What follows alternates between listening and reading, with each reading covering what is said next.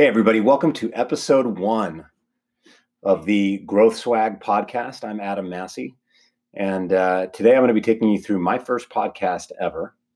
Um, hopefully, the first of many I plan to start doing, with a focus really on leadership um, and really exploring growth, right? Not only personal growth and you know growth uh, in the professional setting, but just overall exploring personal and leadership growth spiritual growth, maybe a little bit through learning, community, and innovation.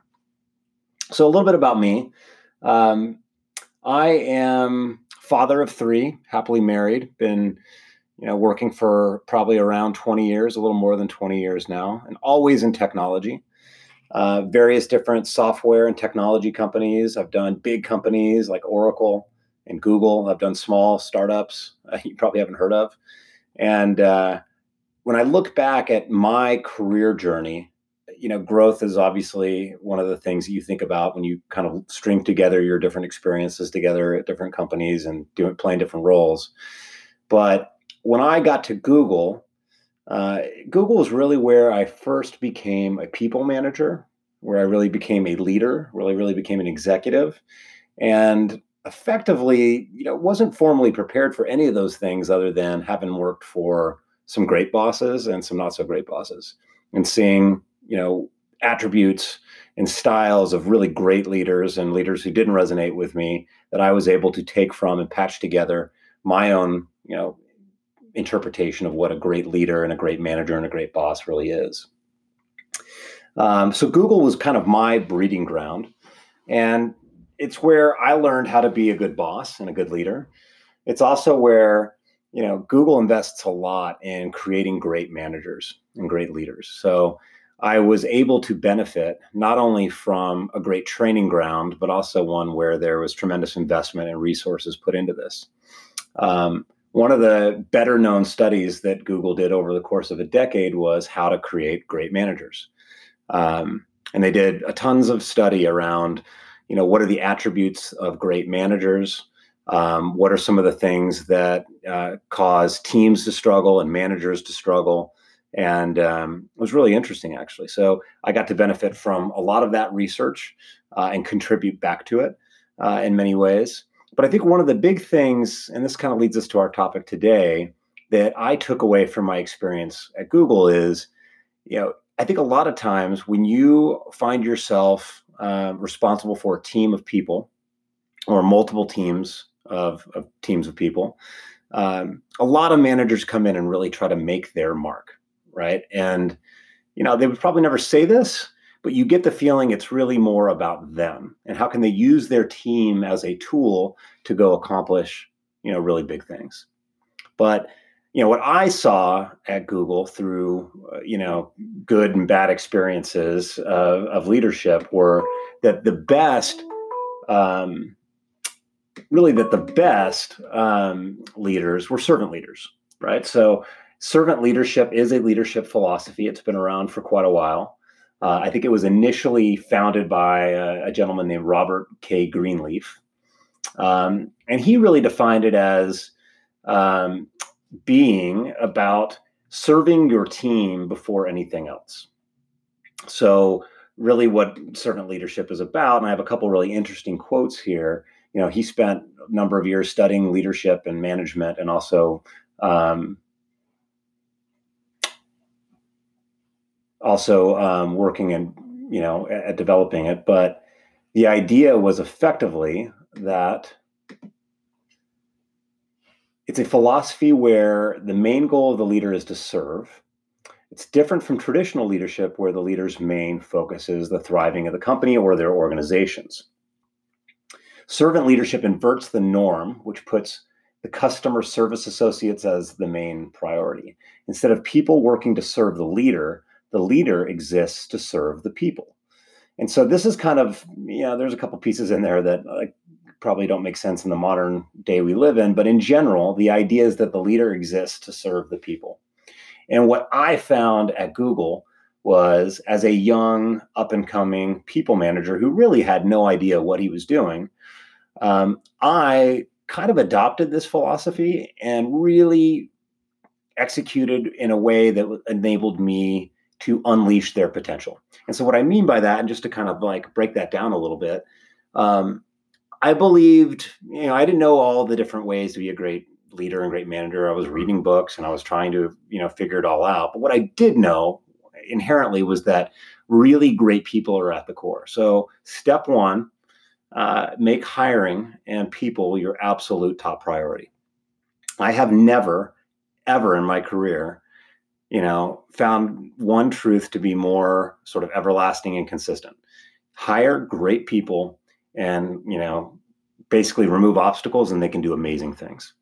Um, hiring people that aren't so great is just really destructive on many levels. And we can get into that in more detail, probably on another another podcast. But hiring bad people is toxic. I think we all get that. But hiring great people is just incredible. Uh, so that's at the core of that philosophy. Hire really great people. And then, two, it's all about serving your team and your people. So, how do you, as a leader, uh, really optimize around removing obstacles from your team, giving them the tools and the resources they need to be successful, giving them, you know, the right levels of latitude uh, and autonomy to decide where they should, you know, prioritize their time and, and, their efforts. Um, involve them to the right degree in helping to craft the direction. So actively getting feedback from those people, really empowering them. And I would always sort of tell people, especially when I was leading sales teams, like, hey, you know, there's a woman on my team and you know, I would tell her she's the CEO of her territory. And I don't just mean that in some sort of like a cliche way. What I really mean is like, you know, extreme ownership. Own that territory and be the CEO and come to me and let me know what you need uh, from an overall running your business to be successful. And I'm going to make sure that as long as it's reasonable, I'm giving you, I'm giving her all those resources to unlock that territory and for her to operate like an owner, not a sales rep. And when people act like owners, you know, it changes the whole tenor of everything. So that was a big thing. Hire great people, uh, one, and then two, serve them. Make sure that they're empowered. Make sure that they're, you know, they've got that right latitude to work on the things they they deem to be most important, and most of all, remove obstacles from them. Um, one of the biggest obstacles, especially at bigger companies, that I found myself having to um, remove was the company itself. So, you know, in sales organizations and other business development organizations, there is a ton of busy work that flows down from upper leadership down to your team all the time. There's, you know, spreadsheets that need to be completed, things that need to be prioritized. You're constantly in staff meetings getting all these requests that in your heart of hearts, you know, you're going to have to go to your team and gather all the data to be able to get back. So, you know there's ways as a leader you can instrument that so that it's less uh, manual every time those requests come in and you've got you know your your act together so you can respond to those requests without having to burden your team. But i was constantly trying to figure out how do i shield my team from all of the bullshit that comes down that's going to take them away from being effective. Um, and so the result of all this for me was my team's you know, at least they tell me they loved me. Uh, they thought I was a really great manager and a great leader. I've had several people tell me uh, who worked for me directly that they appreciated the the fine balance between direction but also autonomy, right? Giving them the latitude within a certain scope to be able to operate freely, but ensuring that they were also, uh, you know, given the right direction, so they were rowing, you know, rowing the boat in the right direction. So that that was a big thing. Um, and just serving them, removing obstacles, letting them be successful, getting out of their way. So that was a key thing. Um, I think as a leader, obviously, you've got to understand the business. You've got to know, you got to be able to set the direction and the strategy. Uh, one of the things for me that was always like, is always the most painful things to hear is when you hear chatter amongst the team or other people who aren't on your team, you know, maybe in the cafeteria or whatever, complaining about like, oh, my manager, I just, I have no, what's our strategy? What are we doing? Da da da right? Like that's the worst thing to hear whether they're your people or not they work at your company. Uh, it's awful to hear because you know if anything make sure people are clear on the high level direction. Make sure everybody knows hey we're contributing to going in this direction. And maybe there's a huge amount of autonomy in what they contribute to get in that direction or maybe it's super super prescribed but at the highest levels, especially in senior leadership, that's job one. Make sure everybody knows the right, you know, the strategy and where they fit in. And I've seen time and time again people, even at lower levels in an organization, people will, you know, work to the bone if they know they're contributing to a bigger mission. If they're working really, really hard and they don't see how it fits into the bigger picture, that's when people get frustrated, burnt out. You know, it just it's not a good situation. So all of this, I think, comes down to comes back to this flavor of servant leadership, which starts with not focusing on yourself as a leader and the impact you can have, but how do you remove obstacles and create and develop and enable a high performing team and unleash the potential they didn't even know they had by removing obstacles and giving them room to run and ensuring that they've got the high level direction, they've got a ton of support, you're removing obstacles, and you're doing everything you can to make them successful.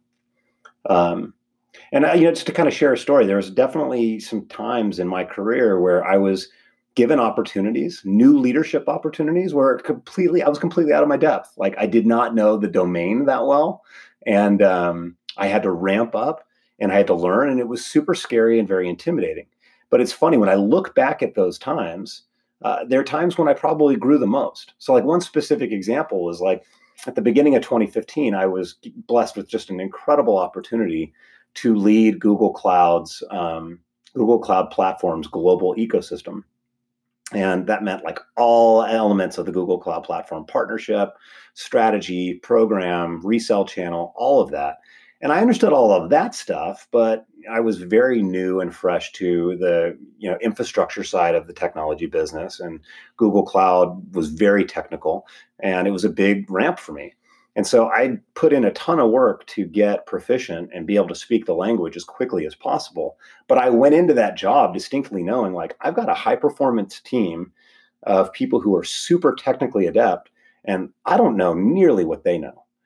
The funny thing is in retrospect, when I look at, you know, various points in my career where I've been in situations where I had new teams or new challenges, I think that was one of the times where I felt like I stepped up the best as a leader. And partly it was because the purity, like I didn't know the domain. So of course I'm not going to go in there and try to like act like I, you know, can build VM clusters and, you know, I know all about, you know, uh, network configuration in Google Cloud Platform.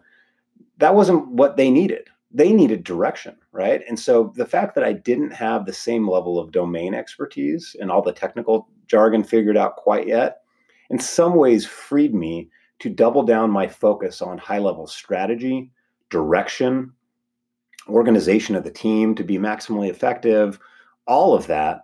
And so, in the first bunch of staff meetings I had, the focus was completely on that. All my meetings with the team were really around how can I serve them? How can I unblock? What are their biggest obstacles? How can I unblock those? What are they doing now? And how do we maybe shift direction a little bit to be aligned with a higher order strategy? And as a result, you know, a time when I was super freaked out and scared of that ended up being a time where maybe I shined, you know, one of the best moments of, of my career in terms of, you know, shining as a leader. And so that was me falling back on, on servant leadership. It served me well. I think there's a lot of other leadership philosophies that you need to adopt. So every leader needs to kind of build their right mix of things. But those were some of the things I took away uh, from Google uh, and I will leave it with this: is that you know one of the things we always talked about at Google is people more often than not leave managers; they don't leave companies. And one of the biggest things I've seen, especially at my time, my 12 years at Google, was people's love of their job was very heavily influenced by you know their manager. So great leadership super important, but if you're managing a team of people or teams of teams, man, like you have to really think about how do you become a great manager and bring that team together and unlock their potential because more often than not I've seen people you know stick with jobs they don't particularly love because the team and the manager they work for are next level and incredible. So I'm going to wrap up. Uh, that was today's topic on servant leadership. We're going to do more of this soon. We're going to probably delve into uh, Project Oxygen in a little more detail in a future podcast. But if you have questions, hit me up and uh, look forward to hearing from you. And I'll see you next time.